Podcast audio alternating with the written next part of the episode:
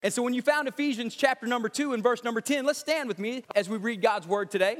And now, Paul, in writing this, he starts out saying, For we are his workmanship. But we're going to personalize this a little bit this morning because I want you to grab hold of what the Bible says about you. So you need to say this say this with me For I am, For I am his, workmanship, his workmanship, created in Christ Jesus, in Christ Jesus for, good works, for good works, which God prepared beforehand that I should walk in them in today's life, it could be defined as simply this life in the fast lane. And we're in a series right now called Cars, and you know that your life is fast paced, it is hectic, it is nonstop. But many times in a fast paced, hectic life, we run into a bunch of stuff. We run into mechanical problems, we run into breakdowns, we have accidents sometimes, and all these things are designed to get us off the course that God has for us. So, what we're doing in this series is we want to compare your life to an actual physical vehicle, and the vehicle is simply an illustration. I'm not calling you a car. We want you to compare your life to a car and illustrate how God can begin to use you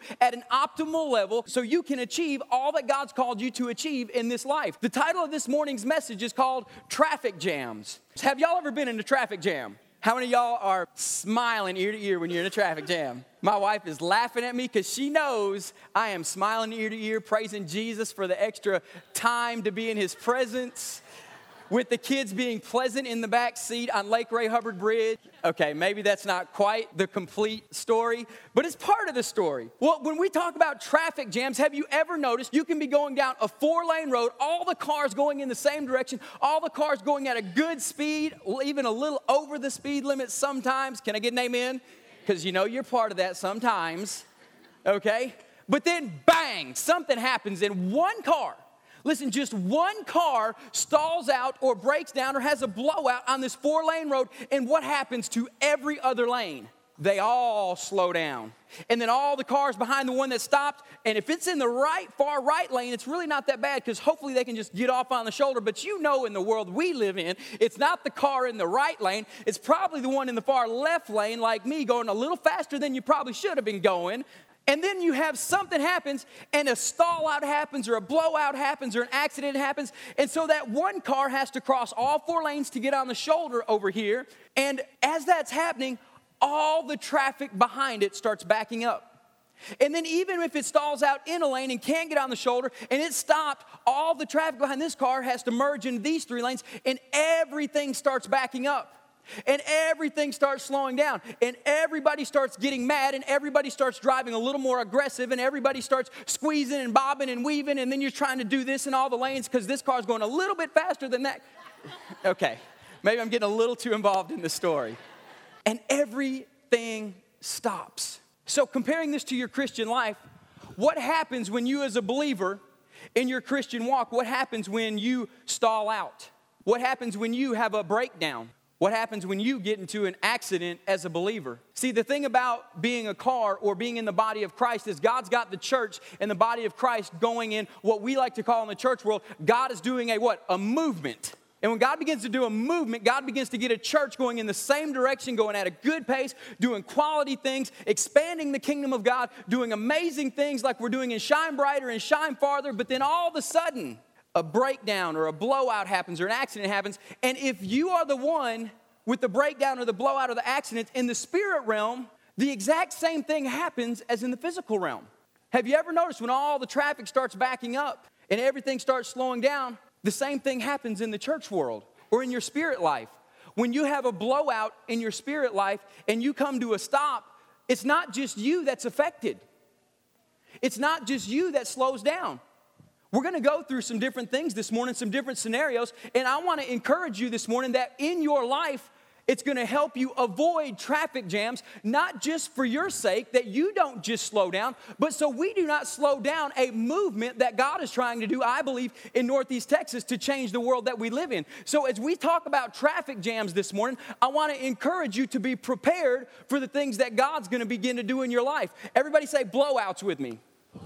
The first thing that we gonna, I'm gonna talk about that causes traffic jams this morning is blowouts. Now, listen, these are the unexpected things that happen in your life that knock you off course for your life. These are the unexpected things that happen. Now, Pastor, if they're unexpected, that means they're probably not my fault. When unexpected things happen, you probably can't stop it, but you can be prepared for it. Most of the time, you can't stop something that's unexpected because then it wouldn't be unexpected, right? Have you ever been driving down the road and had a blowout? There is no other feeling like it. Man, you're cruising along and you got your foot on the gas, or you're like me, you got your cruise control. And okay, I'm gonna quit talking about my driving abilities. You're driving, you got your foot on the gas and your steering wheel, and then bang, there is no other feeling like having a blowout. A shot of adrenaline comes and it feels like from your foot, but it just boom, all through your body. You grab 10 and 2, all those good skills that you learn in driver's ed happen, and then your front tire shaking like, and you're just, if you've ever had a blowout, you know what I'm talking about. I'll never forget, man, I was driving down the road in a front wheel drive car. The first car that I ever drove, we nicknamed it the Dimpled Wonder. Some of you may have remembered that. So full of hail damage, it didn't matter if you hit anything because you couldn't tell. And I was driving that car and bang, a blowout happened. And immediately the shot of adrenaline came. And I grabbed the steering wheel and I began to slow off to the side of the road. And there's no other feeling like it. Have you ever had a blowout in your life? One of those things that just happens so unexpected and you know that there's nothing else like it. Let's use your work for an example. How many of y'all have ever walked into the office one day and they said, We're closing it down, nobody has a job? That would be considered a blowout. Some of you may have experienced layoffs. Some of you may have experienced you were qualified for a promotion, but they didn't choose you for the promotion. Can I get an amen? And you had a blowout. Some of you may have just had the worst day ever at your office, and that can be considered a blowout. The thing about a blowout, blowout is you have the ability to let it just affect you, or a blowout can affect everything and everyone else around you. Okay? When you have a blowout, if you're not prepared, it can affect you and you can pull off the side of the road. Or if you're not paying attention, it can affect everyone else around you because many blowouts end up creating a big accident that equals more than just you, but everybody else. But if it's unexpected, how do we prepare for it? The Bible says this Therefore, take up the whole armor of God that you may be able to withstand in the evil day. Now it says you will be able to withstand in the evil day. Now it doesn't say the evil day might come, it says you'll be able to withstand in the evil day. That means there's gonna be a day coming when something unexpected happens in your life. And when you have that blowout, I'm gonna ask you, how are you prepared to respond?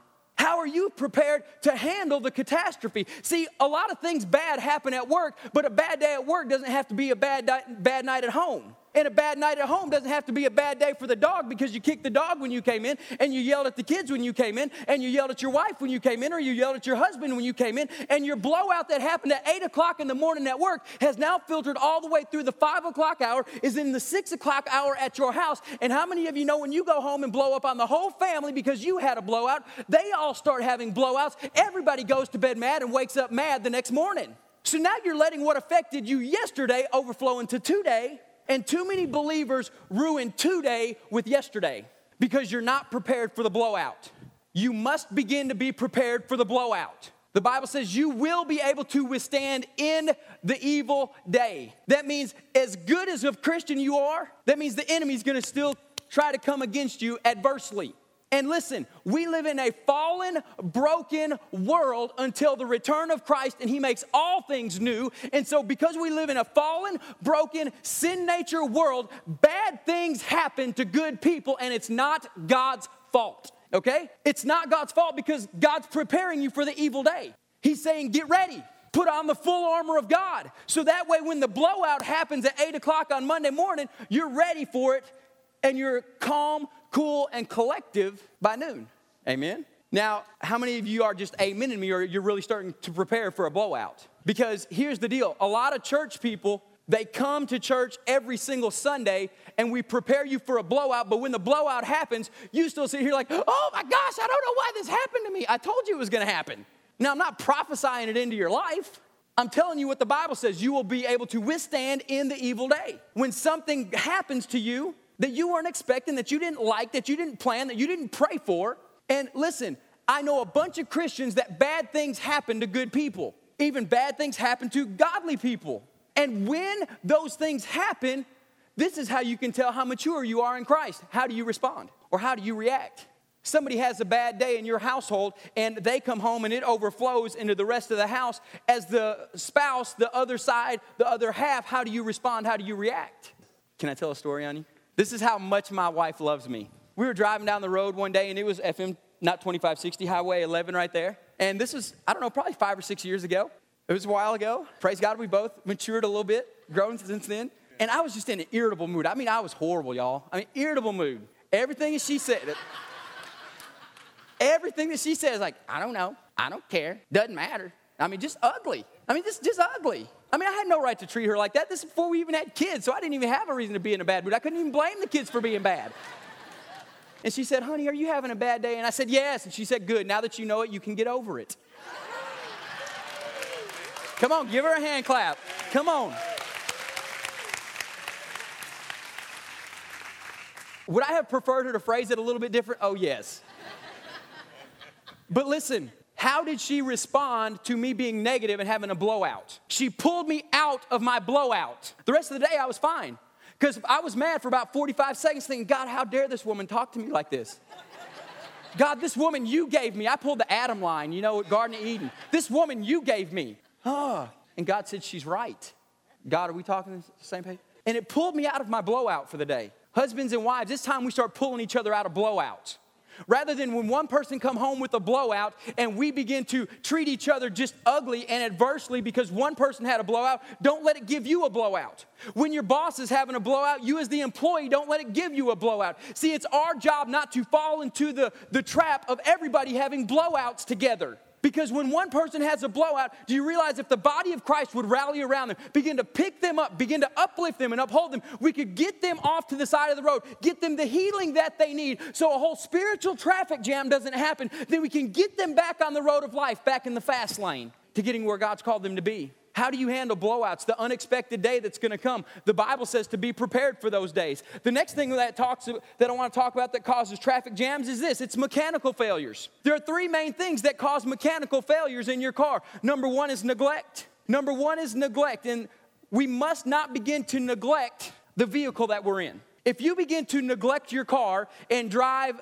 10,000, 12,000, 14,000 miles and then say, "Oh, I need an oil change." Can I say that's qualified as neglect? If you have an inspection sticker that's more than three months out of date, I'm talking about neglect. If you have things in your car that you don't regularly get them tuned up or fixed or checked out, and you begin to neglect those things, such as proper tire pressure or air pressure in your tires, after a while they're gonna begin to wear funny. Then you're gonna have an alignment issue, and then when you have an alignment issue, it's gonna wear even worse, and then you're gonna have a blowout. Listen, the Bible talks about neglecting things. It says this in Revelation 2 4 and 5. It says, Yet I hold this against you. You have forsaken or neglected the love you had at first. Consider how far you have fallen. Now, listen, repent and do the things you did at first. Remember when you got a new car? And it didn't have to be brand new, it could be just be new to you, okay? You got a car that's new to you, and what do you do the first month you got that car that's new to you? It's not dirty. It is clean. It smells good inside. Even if it's not brand new, you go buy the leather spray so it sp- smells like new leather. You get the pina colada little Christmas trees that you have about 10 of them hanging on your mirror. And you do the things to keep that car what? Like new. But after a while, the newness begins to wear off. The newness begins to get pushed aside. The newness becomes the norm, and you begin to neglect the Bible says you must, in your spiritual walk, do the things you did at first. What's it talking about? When you first got born again, how much did you read the Bible? When you first got born again, how much did you pray? When you first got born again, how was worship to you? When you first got born again and you got plugged into the body of Christ, how excited were you to come to a worship service? About five years into your Christian walk, how many of you are good to make two a month? See, the Bible says repent and do the things you did at first. The major thing that causes mechanical failures is neglect. When we begin to neglect the things, the, the common things, the normal things, the what I would say, the non-exciting things, if you want to phrase it like that, about our Christian walk that you're supposed to do every single day, when we don't neglect those, you'll experience a lot less traffic jams and breakdowns and mechanical failures in your Christian walk. Because when you're always talking to the mechanic of your life, He'll fix anything that's wrong. When you're always talking to the mechanic of your life, he'll tell you when there's an oil leak in your heart. What does that mean? He'll tell you when you have not been submissive to the Spirit. Eh, throughout the Bible, the Holy Spirit is always referenced with oil. So, some of you, your life, the, the joy is gone because you let the joy of the Holy Spirit just begin to leak out of your life. And you didn't even know there was a gasket problem because the, the oil of the Spirit just kept dripping and you didn't have the, the proper diligence to check it on a daily basis. And so now all the oil has gone out of your life and you wonder why you're a bitter old Christian. And so, in this process, the Bible says, do not forsake or neglect the things you did at first. I want to challenge you in your life, just like I would challenge you in your marriage. What did you do for your wife the first year you were married? What have you done for her lately? What have you done for your husband the first year you were married? What have you done for him lately? Don't neglect the things you did at first. There's something spiritual about keeping a passion for your relationship with Christ alive. There is something deeply rooted in the, the, the growth of your Christian walk when you will not neglect the things you did at first.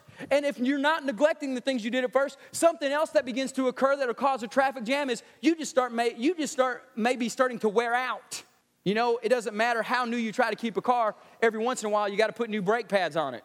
Every once in a while, you got to get a new oil filter. Every once in a while, you got to change the hoses and the gaskets. Every once in a while, you got to get the compressor cleaned out. Every once in a while, you got to do some things because parts begin to wear. And when parts begin to wear, it's going to end up having a mechanical failure. The Bible says this do not conform any longer to the pattern of this world, but be transformed by the renewal or the making new of your mind. Now, listen, when parts of you begin to get worn, it's time that you renew it. When church begins to get boring or worn on you, it's time to renew your love for the church. In your life, what is being worn right now? Some of you are thinking, my marriage is worn. It's time to get a renewal. Some of you thinking, my job, Pastor, it's wearing on me. And it's, and it's wearing me pretty thin. Let's get a renewal. Some of you are sitting here thinking, Pastor, I, am worn in my prayer life. I've been praying and I've been praying and I've been praying and I haven't got an answer. Let's get a renewal for your passion for prayer. When we begin to wear out as a believer, when we begin to get worn as a believer, the Bible says it's time to let God make it new. And listen, going from person to person to person and trying to glean their joy is not making you new. You need to go to the source of joy. You need to go to the source of power. You need to go to the source of passion. You need to go to the source of life. You need to go where life is issued from and quit trying to glean it off everybody else. Many people, when they begin to get worn, they start hanging around the people that have what they need the most. When you're getting worn in your marriage, you start hanging around people that are worn in your marriage, worn in their marriage, so you can have pity parties together. Or you start hanging around people who have a good marriage, but you're trying to glean off them rather than going to the source of giving good life to your marriage. Quit being worn out by the world. And if you are, the Bible says it's time to get a new part. It's time to get a new joy, it's time to get a new peace put in there. It's time to get a new uh, passion for Christ put in there. The last thing that causes mechanical failures, it's just flat out age. It is flat out age. Now, I'm not talking physical here, so anybody who's over 70, don't look at me like, I cannot believe he's talking about me. No, because there's some 70 and 80 year olds in here who have more passion in life than the 20 year olds in here. And there are some 20 year olds in here that I would think that you got one foot in the grave and the other one's following it real close. I'm not talking about physical age, I'm talking about spiritually aging. People, if you do not stay plugged into the Word of God, you will age really quick you'll begin to get to a point where this just isn't any fun and you're more than happy to die and go be with Jesus because you know eternity is way better. But listen, Jesus has already said, I have come that you would have life and have it more abundantly right here on this earth. So if you're expecting life when you get to heaven, start tapping into it now. See, the thing about it is, you need to stay firmly grounded in the Word of God while touching heaven in prayer. And you need to watch what God can begin to do. Now, listen, there's two things about old cars they're either a junk heap or they're a show car classic, baby. They're either a junk heap or they're a show car classic. The problem is, many believers let their life, because of getting worn out, because of neglect, become junk heaps. And you think because you've been saved and born again and you're about 30 to 40 years in your Christian walk that God's done with you. Listen, retire has never been mentioned in the Bible, refire has. It's time that you let God refire the passion on the inside of you. Let God do something amazing in your midst. Now, the last thing that causes traffic jams, and this is the major one, it's accidents. It's accidents that take place in your life. Accidents occur because many times it's this it's not because of mechanical failures, it's not because of blowouts, it's because we get very comfortable where we're at and we go coasting through life. We start coasting through life. Now, many of us, this happens simply because we're not paying attention. We're not paying attention in life. And when we're not paying attention in life, these are the things that begin to take place. You get caught up in the moment, you get caught up in the music, and you get caught up in the scenery. When you get caught up in those three things, like a beautiful day today, you have a Jeep, you can take the top off it. If my garage wasn't so full of stuff, I would. And you take it off and you just start coasting through life. You start coasting through life. And when you get coasting through life and you're driving down the road and you're looking out the window and the wind's blowing through your hair and the music's blaring, and you don't realize the car in front of you is at a dead stop. We don't pay attention. And you know, a lot of times in life, we get into accidents in our Christian walk because we've quit paying attention. We've quit paying attention to what God has said wake up, it's time to recognize. Many times we get very comfortable in our life at church. How many of you come into this church every Sunday and sit pretty close to the same seat? I remember I caught more flack over a message I did one time that when everybody was in here, and the very first thing I said in my message is, everybody get up and move to a different seat. If you're at the front, go to the back. If you're at the back, come to the front. If you're over here, go to over there, over there, go to here. I caught more flack off that message because I wanted people to get out of the norm. You're so comfortable in your Christian walk. We've quit paying attention, and we're going to have a cataclysmic accident in our life. And then we hit something because we're not paying attention. We go off the road and we hit a tree, we hit another car, we run into another believer who's having the same bad day we are. And then we finally wake up and say, How did this happen? Most accidents happen because we don't pay attention. We're not focused on what God's called us to focus on, or we get distracted. We get dis- All right. How many y'all know distractions happen? You're going down the road, you're driving down the road, and something just happens. Your cell phone goes off, the music goes off, the Facebook goes off, the things just happen, and then we start driving. No, don't, don't look at me. I use my blinker, never. I have the music loud, never. I have my phone going off, never. hey, don't get mad at me for being on the phone driving. You're the ones texting me. what are you blaming me for? If I were to wait till I got home, my wife would be mad at me then, and I would rather have you mad at me than her because I'd be working all the time at home. I keep telling everybody the one person I would hire, if I could ever hire somebody, just be somebody to drive me around so I could keep working. I keep texting and emailing and finishing all the stuff I can't do when I'm driving. Distractions happen. The music's too loud. How many of you got so many things going on in your life? So many things taking place in your life that you're distracted from the things of God. And then you wonder why two years down the road your marriage is in an accident.